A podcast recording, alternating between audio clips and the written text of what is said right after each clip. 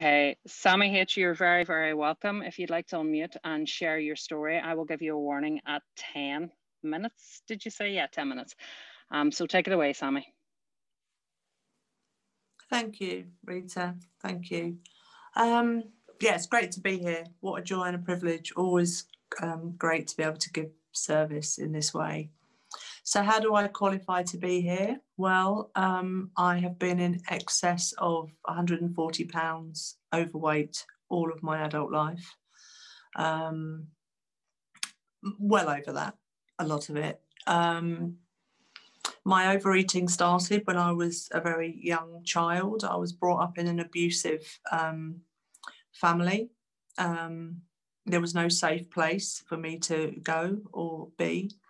Um, and remember clearly my first binge when I was nine years old, and I remember the effect that I got from that binge. Um, and that continued through most of my childhood. Um, yeah, comfort. I found comfort in food in a world where there was no comfort. And um, I saw food for most of my life as, as a, a supplement for my mother's love, basically. Um, always, always overweight. Um, as a teenager, I would have to shop um, in maternity shops. I couldn't get clothes to fit me. I wanted to look like all the other teenagers, um, but I couldn't do that. I had to buy clothes in, in special special shops, and uh, the humiliation continued throughout the whole of my life, um, which I blocked out, which which caused more pain, um, and it was a cycle that I got locked locked into. So yeah, in my late teens, um, I would be eating and binging quite often.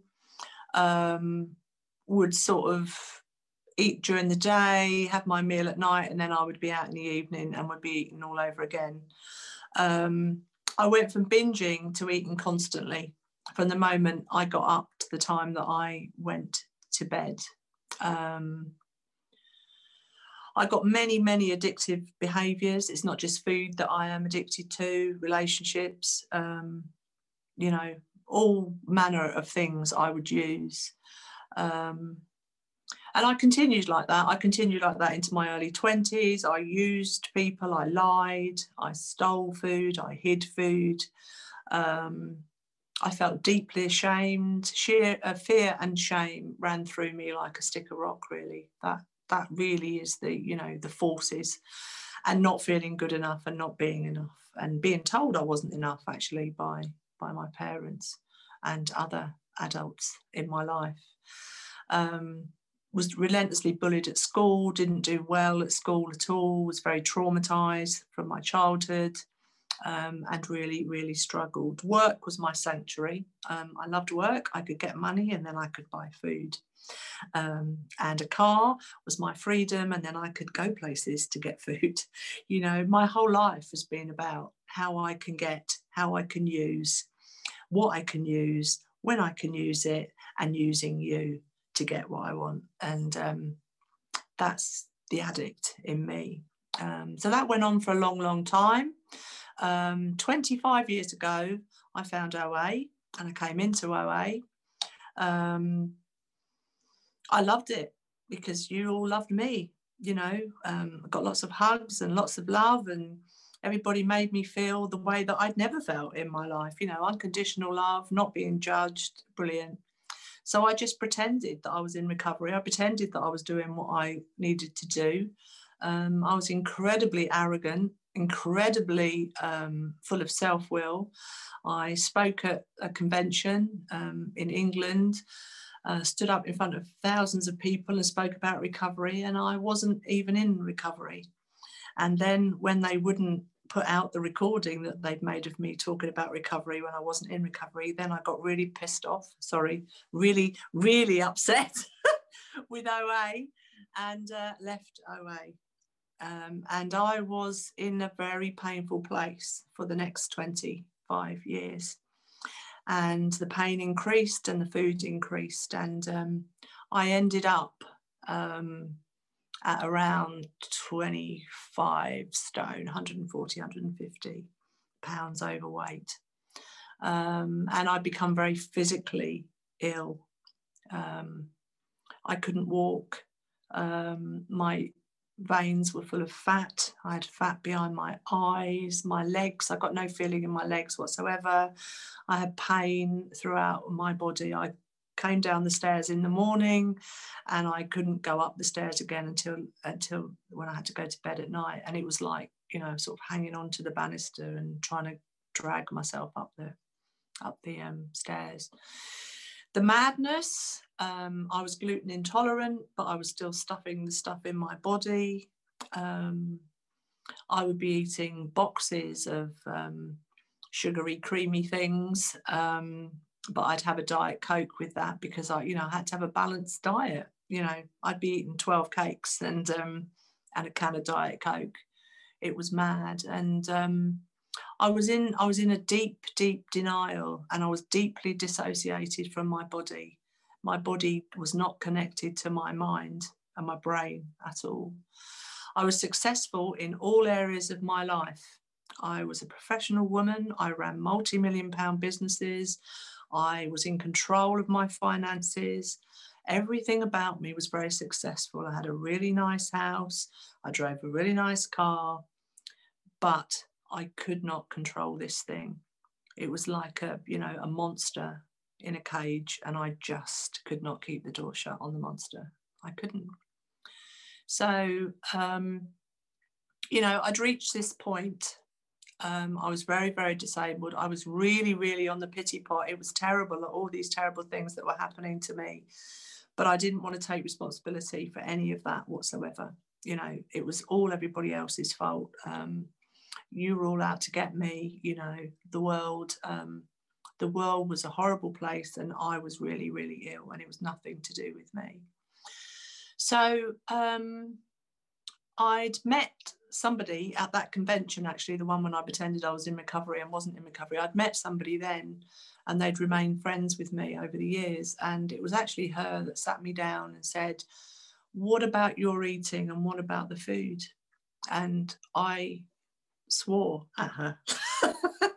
I said, you know, F you, basically. How dare you? How dare you make me face the reality and take responsibility for my own life? Because as an addict, I never wanted to do that. I lived in a fantasy land. I lived in a fantasy land.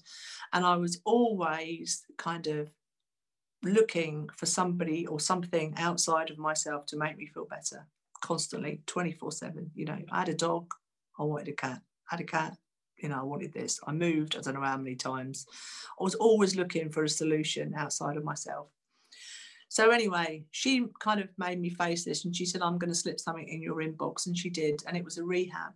It was a rehab in the States, actually, in America. So I did a 10 week boot camp and I literally went into detox and it was like detoxing off heroin. It was the hardest thing I've ever done in my entire life. And for the first four weeks of my life, I would go into the kitchen with masking tape over my mouth because I couldn't stop the hand to mouth, the hand to mouth, the hand to mouth. It became so habitual, this constant, constant eating from the moment I got up to the time I went to bed. I had stuff stashed around the house. I had it hidden in toilet rolls.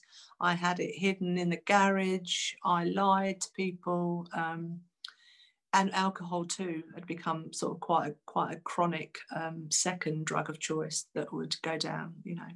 And in the morning if i couldn't get my caffeine and i didn't get my sugar i was like a drug addict a drug, drug addict. I was rattling. I was literally rattling. And i was not a very nice person to be around.